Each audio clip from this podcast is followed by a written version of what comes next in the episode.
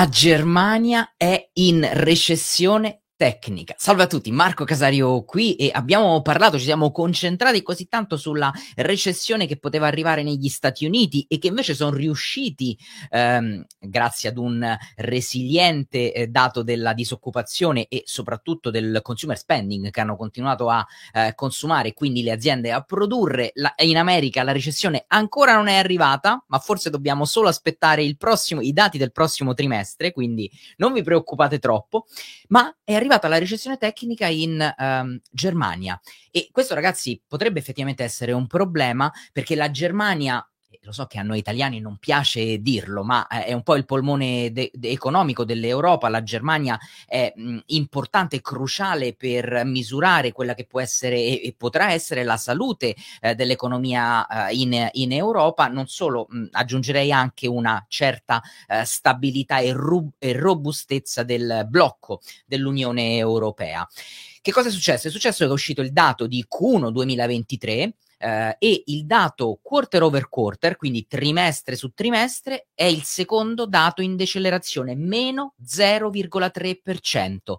È una recessione tecnica, nel senso che Tecnicamente la definizione di recessione avviene nel momento in cui in un paese si hanno due letture consecuti- consecutive negative sulla eh, crescita del prodotto interno lordo, o meglio, sulla decrescita economica, ovvero la decrescita del prodotto interno lordo. E questo è accaduto. La verità è che avevamo già cominciato a fiutare, ragazzi, eh, dai dati macroeconomici che abbiamo visto, vi direi, nel, almeno nel, negli ultimi due mesi, nell'ultimo mese e mezzo ne, in Germania, perché avevamo visto una produzione industriale calare drasticamente. Ve lo ricordate? Ne avevamo parlato in diretta. Produzione industriale eh, in Germania estremamente bassa. Avevamo visto la disoccupazione era a- aumentata e si era discostata dello 0,6% dai minimi che aveva toccato. E ehm, poi abbiamo visto i dati del, dell'esportazione in Cina eh, diminuire. Abbiamo visto i dati del Purchasing Managers Index eh, diminuire. Insomma, mh, come, come al solito, no? Per noi che uniamo i puntini, eh, questa non è una grande sorpresa da un certo punto di, eh, di vista, eh, perché era un dato che ci potevamo aspettare, era solo questione di, di tempo, ma eh, a, a, metterci un po' il carico eh, da 90 è anche l'IMF, il Fondo Monetario Internazionale, perché? Perché dice che tra i paesi del G7 la Germania sarà quella, vi faccio subito vedere un grafico, fatemelo mettere immediatamente, non è questo, e non è nemmeno questo, eccolo qua, questo era il grafico che volevo farvi vedere, vedete che il, ehm, l'IMF mette la Germania all'ultimo posto tra i paesi del G7, penultimo spetta a UK, terzultimo alla Francia, quartultimo a noi e ovviamente a guidare c'è America, Canada e, e, Giappone nel G7 come crescita economica per il 2023. Questo è un forecast year over year per il 2023. Vedete, la Germania è in territorio negativo, quindi la crescita inferiore è proprio assegnata eh, alla Germania. Che succede a sta Germania, ragazzi? Che cosa sta affrontando? Perché la Germania ha davanti e avrà davanti, non per i prossimi mesi, ma per i prossimi anni, eh, un grande cambiamento da dover affrontare.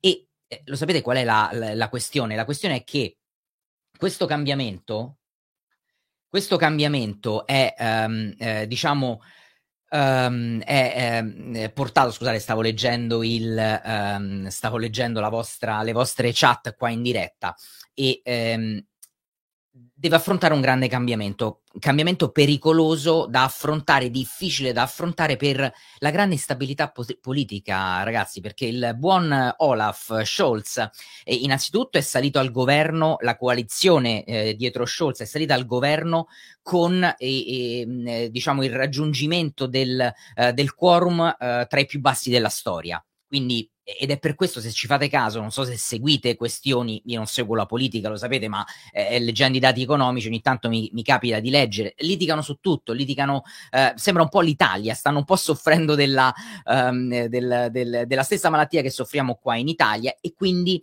è difficile, non c'è una grande leadership che è in grado, come accadde negli anni 90, quando la Germania affrontò negli anni 90 anche lì una eh, recessione e dei forti cambiamenti, eh, li affrontò, li prese di petto e ne uscì alla grande.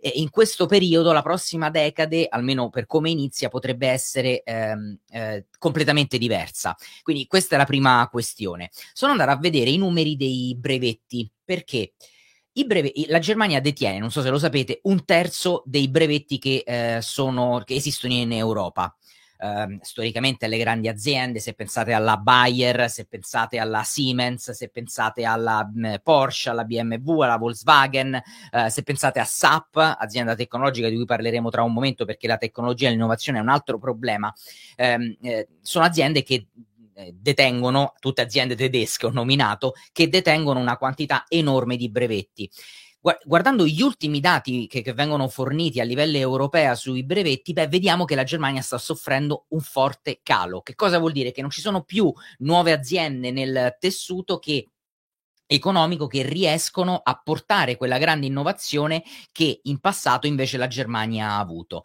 E proprio parlando di innovazione, anche se andiamo a vedere dal punto di vista delle, nu- delle start-up, quindi delle nuove aziende, delle aziende giovani eh, che possono eh, portare innovazione, vediamo che c'è un grande calo, sia dal punto di vista proprio di, ehm, di, di, di ambiente che dal punto di vista di finanziamenti. Quali sono le motivazioni di questa innovazione che viene a mancare in Germania? Uh, eccesso di burocrazia, ragazzi. La Germania soffre. Eh, ci ho lavorato eh, non in, in, Germania, nel senso ho lavorato con i tedeschi e vi dico: la burocrazia eh, non è che scherza pure in Germania. Non pensate che solo in Italia abbiamo problemi di burocrazia. Quindi, questo è sicuramente un problema. E un altro problema potrebbe essere, conoscendo un po' la cultura tedesca, ripeto perché ci ho lavorato, la grande avversione al rischio il popolo tedesco culturalmente è molto avverso al rischio. Infatti, il, per dirla tutta, il trading, eh, chi fa i broker, gli exchange, eh, eccetera, non è che in Germania ehm, eh, proliferano come in altri paesi, Spagna, eh, Italia, eh, solo per citarne due, no? E, e quindi e, questo è un problema, questa è una grande sfida che la Germania deve andare a, a, ad affrontare, perché se guardiamo qual è l'esponente eh, di innovazione tecnologica in Germania, la tecnologia, ragazzi, è il grande problema dell'Europa. Mi, mi, fa sorridere come adesso si parla tanto di artificial intelligence, no? Intelligenza artificiale sta esplodendo e l'Europa dov'è che si è andata a concentrare? Su aspetti di privacy, regolamentazioni, che voglio dire, non sono importanti queste cose, sono stra importanti. Però piuttosto che focalizzare tutte le energie le risorse mentali ed economiche su questi aspetti, vi ricordate quando avevano bloccato ChatGPT in Italia per via del garante eh, italiano? E il garante italiano fa il suo lavoro, eh? non sto dicendo che era sbagliato, sto dicendo che l'Europa dovrebbe competere in questo settore, fare grandi investimenti e non stare lì a mettere le toppe e dire agli americani questo lo potete fare in Europa, questo non lo potete fare, questo va contro la nostra legge, questo... Cioè, innoviamo anche noi. E, e dicevo, in Germania in particolare c'è SAP, che è l'azienda tecnologica più grande tedesca, che a dircela tutta, ha fatto grande innovazione negli anni 70, 80, 90, ma lì si è fermata. Um, si è fatta mangiare un po' da altri competitor americani, Salesforce mi viene in mente per citarne uno. Quindi eh, quella è un, è un, fronte. Il secondo fronte su cui si è fatta un po' mangiare dalla concorrenza è stato il fronte automobilistico la Germania rappresenta il Um, eh, rappresenta, ha rappresentato sempre dal punto di vista del settore automobilistico un po' il, era il gioiello uh, del, dell'Europa a livello mondiale e ha perso il treno uh, del, uh, o almeno è un po' indietro e non riesce ad imporsi sul mercato sul treno dei eh, veicoli elettrici. Veicoli elettrici dove tra l'America e, e, la Cina, perché c'è enorme competizione anche in Cina, ragazzi, è, è, è notizia recente eh, di un'azienda cinese che eh, è riuscita ad aumentare drasticamente le durate eh, per il chilometraggio delle, dei veicoli elettrici, durate delle batterie. Comunque la Germania con BMW, Volkswagen, Porsche ha perso, o meglio, eh, è in rincorsa. Staremo a vedere che cosa succederà. Questo quindi è un'altra problematica. Problema de- sull'energia. La Germania ha, è molto legata a, a, alla produzione di, ever- di energia vecchio stile e adesso che si è trovata a chiudere le, centra- le ultime centrali ne- nucleari, sta avviando il processo di chiusura delle centrali a carbone. Adesso hanno chiuso un, atto, un attimo un occhio solo perché c'è stato il problema della, della Russia e quindi eh, con eh, i costi che sono arrivati alle stelle a, hanno dovuto un po' ritardare. Quindi um, eh, problema energetico da affrontare, la, il costo dell'energia in Germania è tra i più alti d'Europa. E, e non è co- qualcuno potrebbe pensare: sì, Marco, vabbè, c'è una guerra, ci sono le sanzioni sulla, della Russia. No, i costi dell'energia alti, tra i più alti d'Europa, in Germania, ci sono prima del co- c'erano prima del Covid. Quindi eh, eh la Germania deve assolutamente affrontare una eh, ehm, eh, migrazione eh, energetica importante e che, e adesso, che, adesso, sta mettendo in difficoltà il, il paese, perché costi di energia vuol dire costi alla produzione maggiori. Ripeto, la, la, Germania è il paese europeo manifatturiero per eccellenza. E ehm, parlando di produzione industriale, c'è un altro problema demografico. Entro il 2026, tra mh, tre anni circa scarsi, entro il, 3000, il, 2000, 3000, il 3026, no, entro il 2026, circa il 30% della forza lavoro andrà in pensione. E considerate che già ora eh, i dati ci dicono che il 50% delle aziende, vuol dire una, un'industria su due, ha dovuto diminuire la, diminu- la produzione per mancanza di forza lavoro. Cioè, capite tutte le problematiche che non ce l'ha solo la Germania questi problemi, eh, ce li abbiamo anche noi, vi direi che ce li abbiamo un po' quasi tutti. Noi abbiamo una, eh, un potere manifatturiero molto inferiore a quello della Germania e, e quindi noi abbiamo altre problematiche e infatti il nostro debito per esempio è molto più alto. Eh, abbiamo però un problema demografico anche noi, eh, ma il fatto che, lo stia, che queste problematiche, questi eh, grandi cambiamenti strutturali li debba affrontare il paese economicamente più forte in Europa, capite che cominciano a far riflettere queste cose. E mi sembrava giusto parlare un po' della Germania e che sta succedendo sul DAX. Adesso non vorrei collegare eh, in maniera binaria quello che ho raccontato della Germania con quello che sta facendo la finanza, eh, perché questi, queste sfide sono sfide che la Germania ha davanti a sé per i prossimi anni non per le prossime settimane e, e, la finanza non guarda a cosa succederà in Germania tra i prossimi anni, guarda sì un po' avanti, ma può guardare uno o due trimestri in avanti, no? Eh, il DAX finalmente, dopo aver raggiunto nuovi massimi storici, ha, ha creato una flessione e eh, per chi l'avesse persa in questi giorni ve la faccio oh, non ve la posso far vedere perché eh, mi ha uh, sloggato da uh, TradingView. Vabbè, ve la faccio vedere dal, dall'applicazione. Eh, andiamo a vedere in Europa il DAX su Quantest e vedete che c'è stata finalmente una flessione. Non solo Quantest ci dice che il trend di breve termine da due giorni è diventato ribassista. Rimangono rialzisti invece ancora il trend di medio e di lungo termine, da parecchio tempo, tra l'altro da 100 giorni quasi quello di lungo termine, da 41 giorni è rialzista il trend di breve termine. Il prezzo infatti adesso si è andato a posizionare sulla parte bassa di che cosa? Dei livelli di attenzione che l'applicazione Quantest ci calcola per ehm, ci calcola eh, aggiustandoli ai volumi e alla volatilità. Eh, quindi abbiamo un andamento di breve termine ribassista, ma vedete che il medio termine e il lungo termine sono in ehm, percentuale positiva. Eh, ragazzi, visto che sto su Contest, vi faccio vedere una cosa nuova che abbiamo lanciato l'altro ieri. Abbiamo creato una nuova pagina che si chiama Quant Watchlist, è una watchlist quantitativa eh, che vi fornisce non solo eh, proposte rialziste e ribassiste andando a considerare delle eh, diciamo così, delle eh, possibilità che danno un vantaggio statistico. Vedete, qui abbiamo delle aziende, Accenture c'è la seconda, vi dice il rischio rendimento, dove si trovano in termini di performance giornaliere e settimanali, le distanze dal livello e qui trovate tante altre po- proposte, quindi c'è veramente eh, per tutti quelli che dicono ah Marco, ma che cosa possiamo fare? Non ci sono opportunità, non si capisce se c'è una recessione, le opportunità ragazzi è pieno il, il mercato di opportunità. No, una cosa interessante che vi fa vedere è questo di grafica quello che io chiamo uh, un grafico che ci fa vedere immediatamente il rapporto rischio-rendimento che abbiamo. E eh, questa è, diciamo, sono um, le eh, distanze eh, bullish e queste quelle bearish, ribassiste, sono le distanze dai livelli superiori ed inferiori uh, delle aziende. Qui potete filtrare per market cap. La cosa interessante è che, per esempio, vedete che qui ehm, eh, posso andare a, se siamo in bearish, io voglio andare a vedere la distanza maggiore che un'azienda ha dal livello inferiore. Perché? Perché se io qui clicco su eh, eh, Bio uh, Rad Laboratories, l'azienda che v- avete visto sul grafico era la più distante, che cosa mi fa vedere? Mi fa vedere che si trova ha un trend di breve che è diventato neutrale, ma il medio e il lungo termine sono ribassisti e si è, dopo questo grande gap, si è andata a ritracciare a riposizionare più vicino verso la parte alta. Quindi che cosa vuol dire? Vuol dire che mi espone un rapporto rischio-rendimento piuttosto interessante. E ehm, torniamo un secondo indietro, per farvi vedere appunto, eccola qui, per farvi vedere appunto, um, e, questo graficamente è molto utile perché immediatamente potete andare eh, a cliccare eh, sulle opportunità che presentano un vantaggio statistico, statistico e un rischio rendimento più alto. Quindi visto che stavo dentro Contest ve l'ho eh, voluto far uh, vedere.